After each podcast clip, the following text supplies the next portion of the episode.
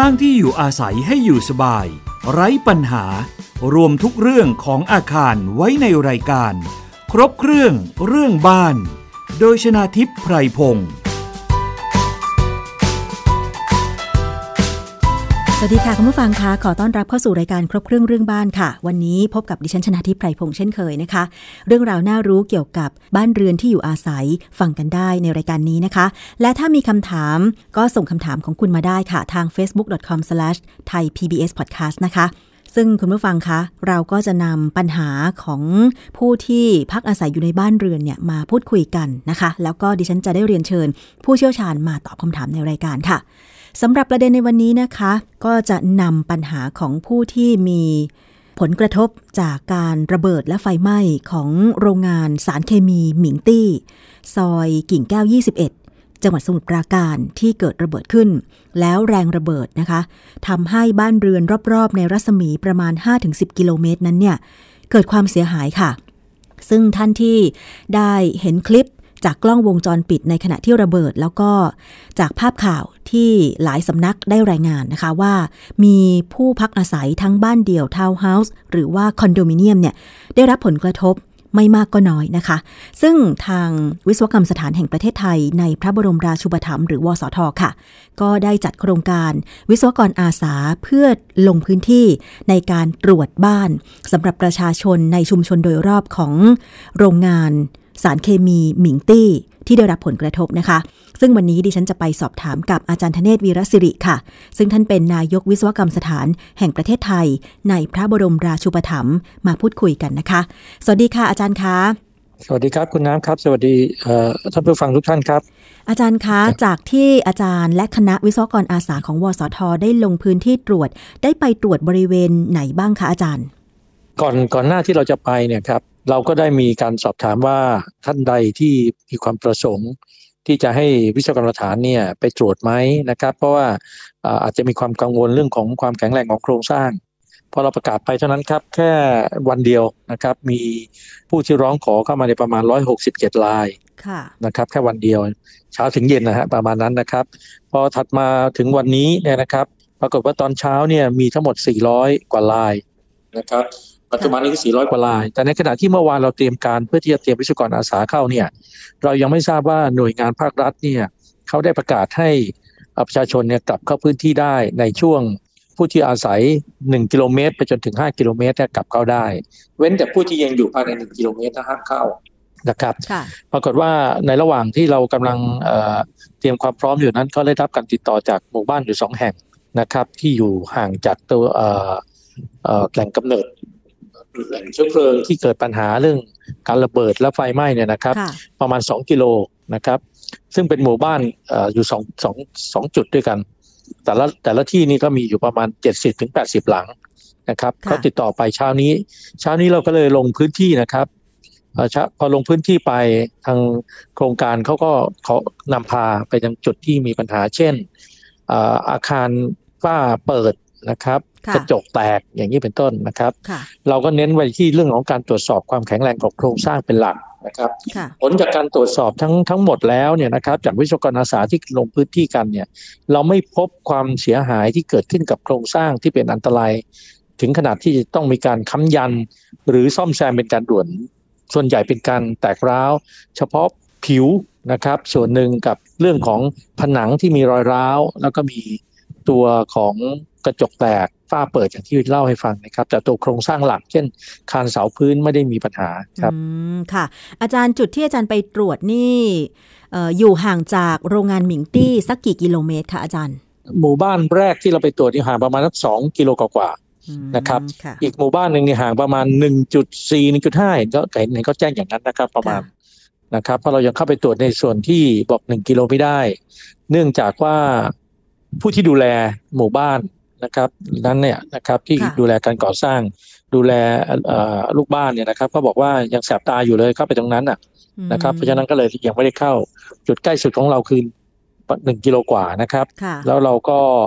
เสร็จสิ้นจากตรงนั้น แต่ท้ายที่สุดเนี่ยเราก็ได้ติดต่อกับทางผู้อำนวยการกองช่างของบางพีนะครับ เราเข้าไปบางพีใหญ่มั้งนะครับผู้อำนวยการกองช่างบางพีใหญ่ แล้วก็ท่านพาเข้าครับ ไปที่หน้าโรงงานที่เกิดเหตุเลย ก็แน่นอนครับต้องสวน N95 หน้ากาก N95 นะครับ เพราะว่ายังมีกลิ่นพวกควันที่อาจจะมีสารพิษเจือปนเข้ามานะครับ สารเคมีที่เจือปนเข้ามาเราก็เป็นห่วงทุกคนก็เลยใส่ N95 กันก็เอ่อเราได้เข้าไปตรงหน้าโรงงานแล้วเนี่ยนะครับ เราก็ไม่ได้เข้าไปยุ่งเกี่ยวกับในโรงงานเขาก็ปล่อยปล่อยให้เป็นเจ้าหน้าที่ภาครัฐที่เขาดูแลเรื่องสารเคมียังคงดูนั่นต่อไปค่ะแต่เราเห็นหมู่บ้านอยู่ละอยู่อยู่ที่หนึ่งเนี่ยที่อยู่ใกล้ ๆกับโรงงานเลย นะครับหมู่บ้านนั้นเนี่ยน่าจะได้รับผลกระทบแต่เราก็ยังเข้าไม่ได้ เพราะเราต้องต้องได้รับอนุญาตให้เข้าก่อนนะครับค่ะเราถึงจะเข้าไปได้นะครับเอ่อตรงนั้นน่าจะห่างกันประมาณสักสามร้อยถึงห้าร้อยเมตร โดยประมาณ ใช่ค่ะ คือจากภาพข่าว ซึ่งคุณผู้ฟังก็คงจะเห็นเหมือนกับดิฉัน ก็คือว่ามีอยู่บหมู่บ้านหนึ่งซึ่งเป็นหมู่บ้านเดี่ยว ห่างจากจุดเกิดเหตุประมาณ 300 เมตร เรียกว่าอยู่ประมาณครับถัดซอยฝั่งเดียวกัน แต่ว่าเอ่อครับ มีพื้นที่กั้นเนี่ยไม่มากนักอะนะคะ อาจารย์คะครับแรงระเบิดขนาดที่เราเห็นตามภาพข่าวเนี่ยนะคะ มันสามารถทำให้โครงสร้างของอาคารเสียหายได้ถึงขนาดไหนคะอาจารย์ ถ้าอยู่ใกล้มากๆ ก็มีสิทธิ์ที่จะทำให้เกิดการโยกตัวของอาคารในขอบเขตที่เกินเกินขอบเขตอะนะครับ ที่โครงสร้างจะรับได้ก็จะเกิดการแตกร้าวได้ เพราะฉะนั้นเราก็คงจะต้องดูกันว่ามันแตกร้าวระดับไหน แต่ถึงขนาดพังไหมถึงพังลงไปเลยไหมเนี่ยเรายังไม่พบ แต่ว่าอาจจะมีนะครับตอนนี้อันนี้ขอขอขอบอกไว้นิดนึงว่าเรายังไม่ได้เห็น คือสังเกตจากโรงงานที่อยู่ใกล้เคียงนะครับ ซึ่งข้ามถนนในซอยนั้นเนี่ยอยู่ใกล้กันเนี่ยเอ่อตัวโครงเหล็กเนี่ยถูกแรงกระแทกน่าจะเป็นข้อแรงกระแทกนะครับ ดันให้โยกนะครับ แต่ก็ไม่ใช่ทุกเสา นะครับ ก็ประมาณสี่ห้าเสาที่เห็น เพราะฉะนั้นแรงระเบิดเนี่ยมันมันทำให้ตัวโครงสร้างเนี่ยมีการเกิดการโยกตัวแน่นอนนะครับ ในระดับหนึ่งนะแต่ว่าระดับที่จะทำให้อ่าอันตรายถึงขนาดโครงสร้างใช้งานไม่ไม่ได้หรือได้หรือไม่ได้เนี่ยต้องตรวจค่ะนะครับส่วนส่วนอาคารที่อยู่ใกล้มาก ๆ เป็นคอนกรีตเสริมเหล็กอย่างบ้านพักอาศัยเนี่ย เราต้องเข้าไปตรวจก่อนนะครับ จึงไม่สามารถบอกได้ว่าเป็นยังไงบ้างค่ะที่เราตรวจนั่นคืออยู่ห่างออกไปเป็นกิโล เพราะฉะนั้นเนี่ยเราก็ยังไม่สามารถจำแนกในลักษณะว่าความเสียหายรุนแรง จะถึงขั้นต้องรื้อทิ้งหรือเปล่านะอะไรอย่างเงี้ยคงไม่ แต่ในความข้อสันนิษฐานเท่าที่ดูนะครับค่ะยังเห็นรูปทรงของอาคารก็ยังตั้งตรงนะครับจากมองไกลๆ ต้องขอเข้าตรวจครับค่ะต้องขอเข้าตรวจก่อน ยังแจ้งกับผู้อำนวยการที่ผู้อำนวยการกองช่างที่ท่านพาเข้าไปว่า ถ้ามีการร้องขอเข้ามาเนี่ย เราก็ยินดีจะเข้าไปตรวจให้สำหรับในหมู่บ้านนั้น นะครับ แต่ตอนนี้ที่แจ้งเข้ามาประมาณ 400 หลังเนี่ยเรากำลังเตรียมวิศวกรอาสาที่จะลงพื้นที่ไปช่วยตรวจตามที่ต่างๆนะครับ อ๋อ ค่ะ วิศวกรอาสาที่จะลงไปก็คือว่าจะจัดกำลังลงไปอาจจะไม่พร้อมกันใช่ไหมคะอาจารย์ในพื้นที่ที่ถูกร้องขอมาให้ไปตรวจใช่ไหมคะอาจารย์ ใช่ครับ หรืออาจจะพร้อมกันแต่ไปคนละแห่งนะครับ ค่ะ อาจจะพร้อมกันแต่ไปคนละแห่ง แล้วแล้วก็มีคำถามว่าแล้วโรงงานเนี่ยจะให้เข้าไปตรวจไหมถ้าเป็นโรงงานข้างเคียงเนี่ย เราก็ยินดีนะครับ ถ้าร้องขอมานะครับ เพราะสภาพที่เห็นบางตำแหน่งของโรงงานที่อยู่ข้างเคียงมีเสาโยอยู่เนี่ยอาจจะเป็นเพราะความร้อน อาจจะเป็นเพราะแรงกระแทกก็สุดแล้วแต่แต่ว่าตรงนี้เนี่ยเมื่อมีการเสียรูปเนี่ยท่านทางผู้ดูแลโรงงานก็อาจจะร้องขอมาเพื่อให้เราเข้าไปตรวจได้เช่นเดียวกันนะครับจากบบ้านเรือนประชาชนที่อาจารย์และคณะวิศวกรอาสาลงไปตรวจที่อาจารย์บอกว่า มีความเสียหายก็คือมีรอยแตกร้าว ผนังแตกร้าว ฝ้าเปิดครับและกระจกแตก อันนี้ถือเป็นครับความเสียหายที่ประชาชนถ้าจะซ่อมแซมนี่ จะต้องดำเนินการอะไรอย่างไรคะอาจารย์ จริง ๆ เรื่องพวกนี้แค่เปลี่ยนกระจกนะครับ แล้วก็ติดฝ้าใหม่ แค่นั้นก็เรียบร้อยแล้ว เพราะว่าตัวโครงสร้างหลักที่ดูไม่ได้เสียหายนะครับ เพราะฉะนั้นเนี่ยเขาสามารถแก้ไขได้เลย เนื่องจากว่าต้นเหตุของแรงกระทำเนี่ยมันหายไปแล้วนะครับ ที่เราเป็นห่วงคือ ต้นเหตุของแรงกระทำนั้น แรงกระทำนั้นยังคงค้างอยู่ไหมอย่างเงี้ยค่ะแต่อันนี้เราพอคงพอทราบว่าเกิดจากการอัดระเบิดออกมาแล้วทำให้อากาศวิ่งเข้ามากระแทกแล้วนองแบบเนี้ย เพราะฉะนั้นเรื่องแบบนี้เนี่ยเป็นเรื่องที่เกิดขึ้นณเวลานั้น แต่ตอนนี้เอ่อแรงกระทำนั้นหายไปแล้วนะครับ ถ้าสภาพโครงสร้างยังคงรูปร่างอยู่ได้ ไม่เสียหายเนี่ยส่วนใหญ่ก็จะยังคงอยู่ได้ และที่สำคัญคือโครงสร้างหลักๆ ไม่ได้เสียหายนะครับ เพราะฉะนั้นตรงนี้เราก็ได้จะแนะนำว่า ให้ซ่อมตามเฉพาะจุดที่ได้ที่เราเห็นถึงความเสียหายที่มีขึ้นครับ ค่ะ ความเสียหายที่เกิดขึ้นมันต่างจากการ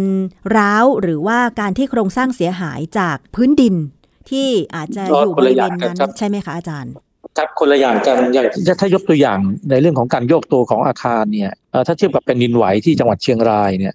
การโยกตัวของเขามีการโยกตัวมี after shock มีหลาย ๆ ครั้ง เพราะฉะนั้นเนี่ย การแตกร้าวมันจะมันจะอ้ากว้างให้เห็นอืมคำชำรุดเสียหายของโครงสร้างหลักจะมองเห็นชัดอืมแต่ตัวอาคารอย่างที่เราได้พบตอนนี้นะครับ เฉพาะเท่าที่ดูนะครับเท่าที่ไปตรวจวันนี้ เราไม่พบเรื่องของของการแตกร้าวลักษณะนั้นเลย ยกตัวอย่างเช่น เราไม่เจอเสาที่เกิดการโก่งเลยอืมเราไม่เจอเสาที่มีการแตกในลักษณะที่เป็นปล้องปล้องๆนะครับ เป็นปล้องแนวนอนเนี่ยเราไม่เจอ นั่นแสดงว่าไม่มีการโยกของเสา หรือแม้แต่ผนังหากเป็นผนัง ที่เราเรียกว่าผนังพรีแคสก็ยังไม่มีผนังที่แตกอยู่ให้เราเห็น ก็นะฮะถือว่าเป็นเรื่องดีที่เกิดความเสียหายไม่มากนักใช่ไหมคะอาจารย์ธเนศครับนั่นสำหรับอาคารที่อยู่ห่างกันมากิโลกว่าอย่างเงี้ยนะครับที่เห็นนะครับค่ะแต่ตอนนี้เราสนใจเอ่ออาคารบ้านพักอาศัยที่อยู่ห่างกันประมาณสองสามร้อยเมตร อันนั้นเราสนใจเราอยากเข้าไปดูค่ะจะได้ช่วยพี่น้องประชาชนได้นะครับค่ะแนะนำได้ อาจารย์เท่าที่ดิฉันเห็นภาพข่าวนะคะ บ้านที่อยู่ใกล้กับโรงงานระเบิดที่เกิดเหตุเนี่ยนะคะ หลังคากระเบื้อง เปิดเกือบหมดเลคยรับอย่างเงี้ยค่ะอาจารย์ ถ้าเป็นครับลักษณะความเสียหายแบบนี้ เสียหายตั้งแต่หลังคามาเนี่ยนะคะ มันจะมีผลมากกว่าอาคารที่วันนี้ไปไปตรวจไหมคะ ถ้าถ้าอ๋อเสียอันหานั้ยนหลัมีงผลคาแน่กระทบกับโคอัรนงอัสนร้างนั้นไหมมีคะผล อันนั้นมีผลครับ แต่ว่าเราต้องไปดูว่าโครงสร้างเช่น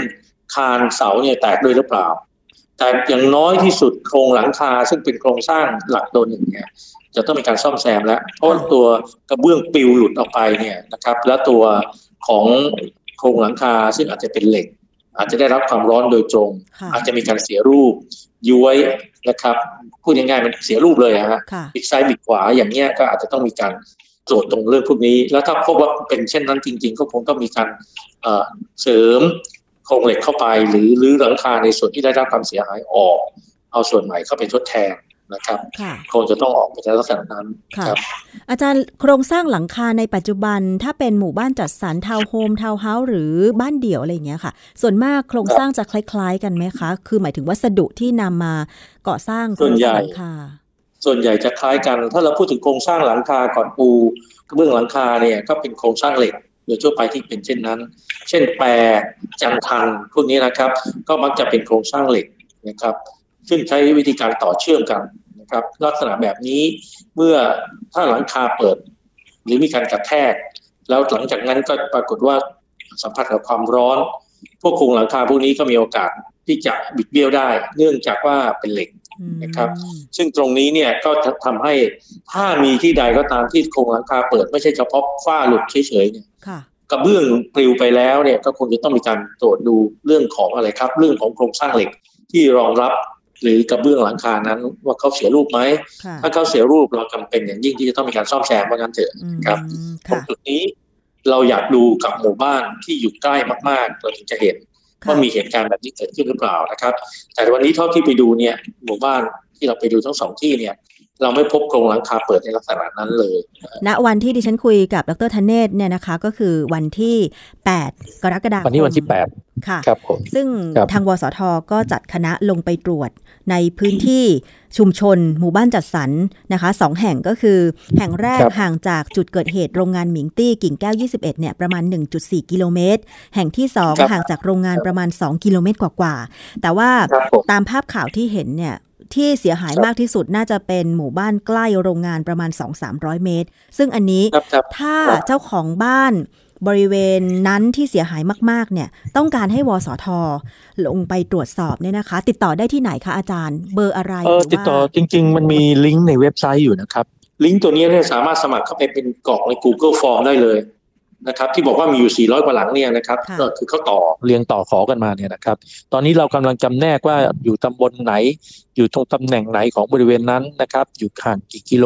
เพราะเราจะได้จัดวิศวกรอาสาลงพื้นที่เพื่อตรวจใน กลุ่มกลุ่มกลุ่มพวกนั้นได้เอ่อตรงนี้เนี่ยไปดูในเว็บไซต์ดีกว่านะครับค่ะหรือเอ่อเว็บไซต์เนี่ยเอ่อ www นะครับ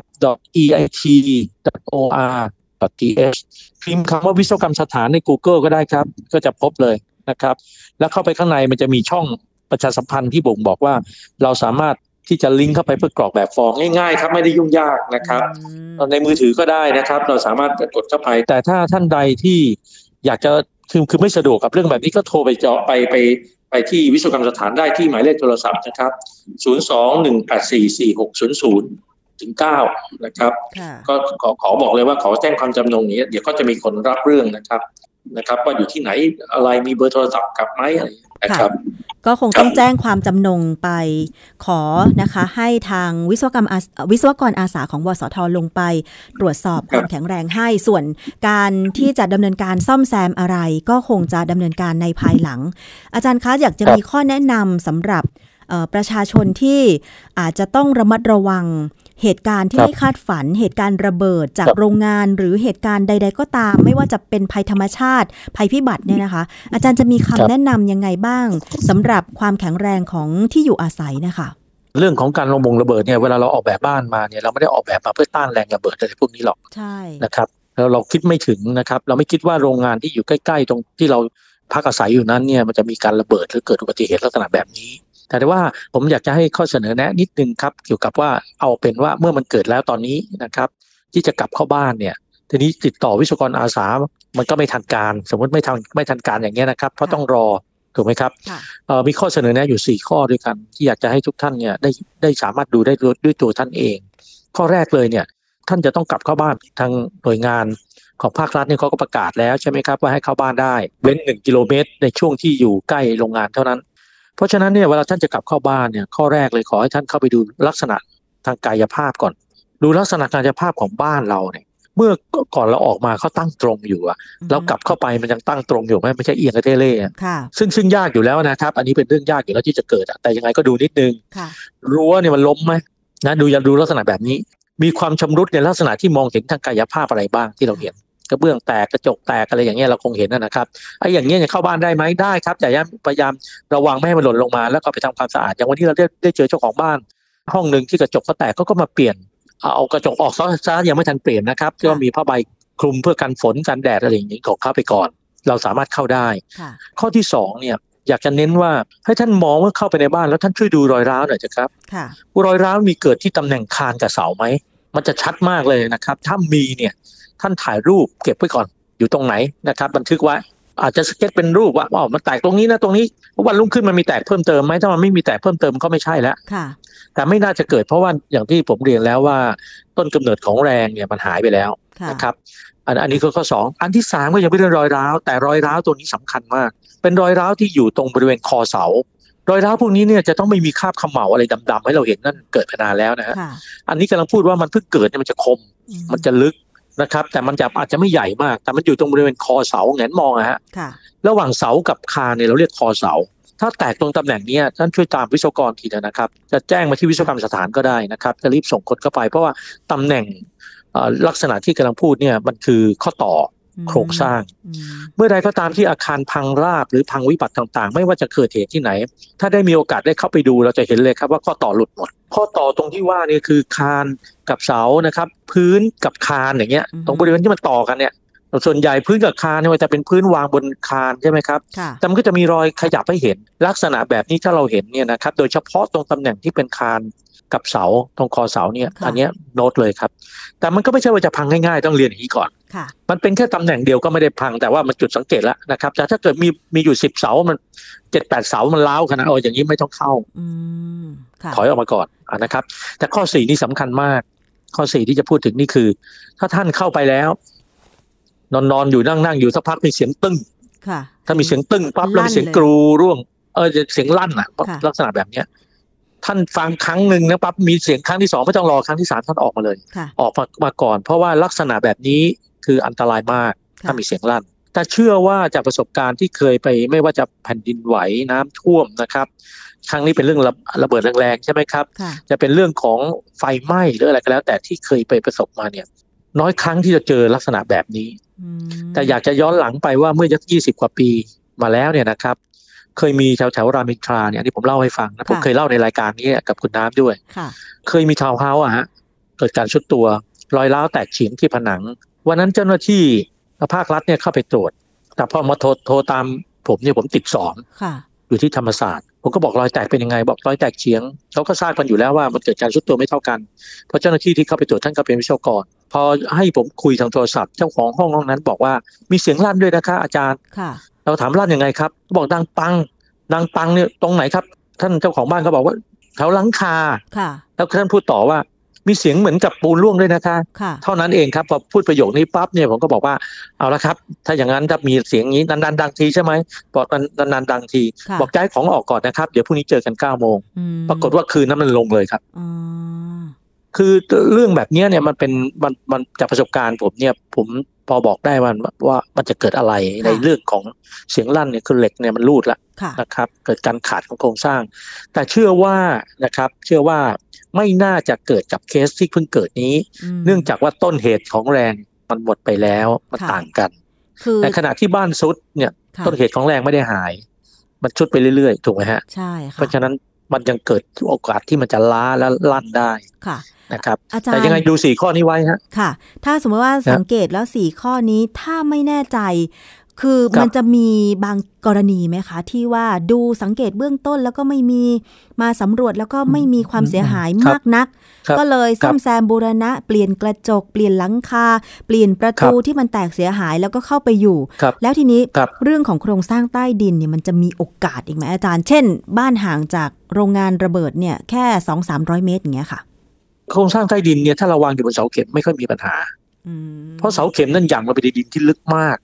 ลึลึกมากครับ เพราะฉะนั้นการที่เขาแอบสอบโดยดินลงไปเรียบร้อยกับการโยกตัวของอาคารเนี่ย ไม่น่าจะมีผลค่ะเราใช้คำว่าไม่น่านะครับแต่เชื่อว่านะครับจากประสบการณ์ไม่ค่อยจะเกิดเรื่องแบบนี้เว้น แต่อย่างเรื่องแผ่นดินไหวคนละเรื่องมันมากับดินถูกไหมครับค่ะสั่นมาจากดินอีกอีกแบบหนึ่งค่ะอันนี้ไม่ใช่ อันนี้มาจาก น่าจะเป็นอากาศมากกว่าอ๋อนะครับ แต่ยังไงก็แล้วแต่ข้อสังเกตมันมี หากคิดว่าไม่ว่ามันยังมีปัญหาอยู่เนี่ย รอยร้าวหรือรอยแยกอะไรบางบางอย่างที่เราปิดรอยแล้วมันจะร้าวต่อ มันจะกลับมาร้าวใหม่ร้าวแล้วไม่เพียงพอมันลันด้วย ความหมายก็คือแตกเพิ่มขึ้นไปเรื่อยอย่างเงี้ยนะครับ แจ้งวิศวกรให้เข้าไปดูค่ะเพื่อตรวจวิเคราะห์อย่างละเอียดอีกครั้งหนึ่ง นะครับ อันนี้สำคัญ อาจารย์เราแล้วจะได้ช่วยกันได้ อาคารสูงสูงๆล่ะคะ เพราะวันก่อนวันที่เกิดเหตุใหม่ๆ เนี่ยมันมีภาพจากกล้องวงจรปิดที่ติดอยู่ บริเวณแถวแถวๆรอบอาคารสูง แล้วสามารถจับภาพโรงงานในขณะที่กำลังระเบิดได้เนี่ยตรงเนี้ยอาคารสูง เช่น สูงตั้งแต่เอ่อสามชั้นขึ้นไป 4 ชั้น 5 ชั้นคหรับรือ 10 ชั้นอย่างเงี้ย ถ้าเราครับสามารถรับรู้แรงสั่นสะเทือนณวันที่ระเบิดเนี่ย ผลขอครังบการสั่นสะเทือนจะกระเทือนกับอาคารสูงไหมคะ ค่อนค่อนข้างจะน้อยครับ มันต่างกันกับการที่มีคนไปโยกฐานรากอืมคำว่าโยกฐานรากนี่คือแผ่นดินไหวค่ะอันนี้มันมากับอากาศ เพราะฉะนั้นการที่เขาจะโยกและน้ำหนักของตุ๊น้ำหนักเวทของเขาเนี่ยค่อนข้างมากนะครับก็อาจจะมีการสั่นอยู่บ้าง แต่ว่าสุดท้ายเนี่ยเสถียรภาพก็มีนะครับเขาก็จะคงคืนสภาพได้โดยเร็ว แต่ยังไงก็แล้วแต่ลองตรวจดูค่ะถ้ายังมีรอยแตกรอยอะไรก็แล้วแต่ มันต่างกันกับโรงงานที่อยู่ข้างค่ะๆที่เมื่อกี้เล่าให้ฟังว่ามีเสา ซึ่งเป็นโครงเหล็ก ซึ่งอาจจะเกิดจากความร้อนด้วยผสมผสานนะนะครับค่ะทำให้เขาเนี่ยเสียรูปได้โดยง่าย ก็จะมีอยู่สี่ห้าต้น แต่เราเราก็เอ่อเดินผ่านนะครับ แค่ดูนะครับ ว่าอ่ามันเสียรูปคำว่าเสียรูปหมายความว่าไงครับ มันตั้งอยู่ในแนวดิ่งอยู่ๆมันเอียงอย่างเงี้ยซึ่งมันอยู่ๆมันจะเอียงเองเนี่ยคงไม่ได้แน่ๆใช่ไหมฮะใช่อาจจะต้องมีแรงกระแทกเขาแล้วเขาเอียงออกจากตัวเอ่อต้นเพลิงด้วยเนี่ยแสดงให้เห็นว่าชัดเจนว่าอ่ามีแรงกระแทกกระทบถึงเขาเพราะเขาอยู่ใกล้ นะครับอืมแล้วเขายังปะทะกับความร้อนด้วยค่ะผสมผสานนะครับ มันต่างกับอาคารที่อยู่ไกลออกไป และยิ่งถ้าเป็นคอนกรีตสำเร็จเนี่ย ถ้าเขาโยกมันมีรอยร้าวให้เห็นเราก็สามารถบ่งชี้ได้ค่ะและรอยร้าวที่เราเห็นเนี่ยเราสังเกตได้ว่ามันรันเพิ่มขึ้นไหมอืมแตกเพิ่มขึ้นไหมหลังจากที่ทุกอย่างสงบแล้วเนี่ย ผ่านมาสี่ห้าวันเนี่ย มันมีรอยร้าวเพิ่มขึ้นไหมค่ะมันไม่ได้เพิ่มขึ้นก็ไม่ต้องกังวลนะครับอ่าค่ะตัวนี้ ก็ครับผมต้องตรวจสอบก่อนเป็นอันดับแรกว่าอาคารบ้านเรือนที่ใกล้ที่เกิดเหตุเนี่ยเป็นอย่างไร ซึ่งจากคำตอบที่อาจารย์ธเนศได้กรุณาตอบมาเนี่ยก็สร้างความสบายใจได้ระดับหนึ่งนะคะ อาจารย์ว่าแรงครับที่ทำให้เกิดผมผมการเชื่อว่าสั่นสะเทือนมันหายไปครับแล้วครับผมเชื่อผมเชื่อว่าอยากจะบอกตามตรงว่าเราไม่ต้องตระหนกในเรื่องนี้นะครับ แต่อยู่บนเหตุผลนะครับ เพราะฉะนั้นจริงๆเนี่ยถึงได้อยากเข้าไปดูที่ห่าง 300 เมตร ถูกไหมฮะค่ะถ้าผมได้ดู 300 เมตรเนี่ยยิ่งชัดเจนเลยจะบอกได้เลยว่าระหว่างใกล้ไกลเราดูมาแล้วเรามาดูตรงเนี้ยตรงนี้ได้รับความเสียหายมากแน่ แต่ว่าความเสียหายเป็นอย่างไรบ้างรูปแบบของความเสียหาย มันก็จะทำให้เรายิ่งประเมินได้ใกล้เคียงมากขึ้นค่ะนะเดี๋ยวครับถ้าอาจารย์แล้วก็คณะวิศวกรอาสาลงไปตรวจในบ้านหรือว่าชุมชนใกล้กับโรงงานที่เกิดเหตุ ซอยกิ่งแก้วครับ21 นี้ก็จะขอรายละเอียดเพิ่มเติมภายหลังนะคะอาจารย์ ได้ครับยินดีครับยินดีครับค่ะนะครับอย่างน้อยประชาชนทุกท่านวิศวกรอาสาพากลับบ้านเราใช้ชื่อโครงการนี้เพราะฉะนั้นเราก็ยินดีนะครับ อย่างน้อยจะได้อธิบายให้เกิดความสบายใจนะครับ และรู้แนวทางที่ถูกต้องในการแก้ไขนะครับค่ะขอบคุณครับผมดรธเนครัศบวีรศิริค่ะ นายกวสทที่กรุณาอธิบาย แล้วก็ให้ความรู้ในรายการ ครบเครื่องเรื่องบ้านวันนี้นะคะ ขอบพระคุณค่ะอาจารครับย์ ยินดีครับสวัสดีครับค่ะสวัสดีครับค่ะครับสวัสดีครับ และนี่ก็คือทั้งหมดของรายการครบเครื่องเรื่องบ้านทางไทย PBS Podcast นะคะ ท่านที่ฟังรายการอยู่นะคะ แล้วก็มีบ้านเรือนที่ได้รับผลกระทบจากการระเบิดโรงงานสารเคมีหมิงตี้ซอย กิ่งแก้ว 21 ในครั้งนี้ ถ้าไม่สามารถที่จะร้องขอหน่วยงานไหนไปตรวจสอบได้ ก็ เข้าไปในเว็บไซต์ของวิศวกรรมสถานหรือ วสท www.eit.or.th หรือว่าโทรไปที่ 02-184-4600-9 เพื่อให้รายละเอียด แล้วก็ขอให้วิศวกรอาสาลงไปตรวจบ้านให้คุณก่อนที่จะซ่อมแซม จะได้สอบถามกันให้แน่ชัดเลยว่าเราควรจะซ่อมแซมตรงไหนบ้างนะคะ นี่คือทั้งหมดของครบเรื่องเรื่องบ้านสำหรับวันนี้ค่ะ ขอบคุณสำหรับการติดตามรับฟังผ่านทุกช่องทางของไทย PBS Podcast แล้วก็รวมถึงท่านที่ฟังจากสถานีวิทยุที่เชื่อมโยงสัญญาณอยู่ในขณะนี้ด้วยนะคะ ดิฉันชนะทิพไพรพงศ์ต้องลาไปก่อน สวัสดีค่ะ ติดตามรายการได้ที่ www.thaipbspodcast.com แอปพลิเคชัน Thai PBS Podcast หรือฟังผ่านแอปพลิเคชัน Podcast ของ iOS Google Podcast Android Podbean SoundCloud และ Spotify ติดตามความเคลื่อนไหวของรายการและแสดงความคิดเห็น โดยกดถูกใจที่ facebook.com/thaipbspodcast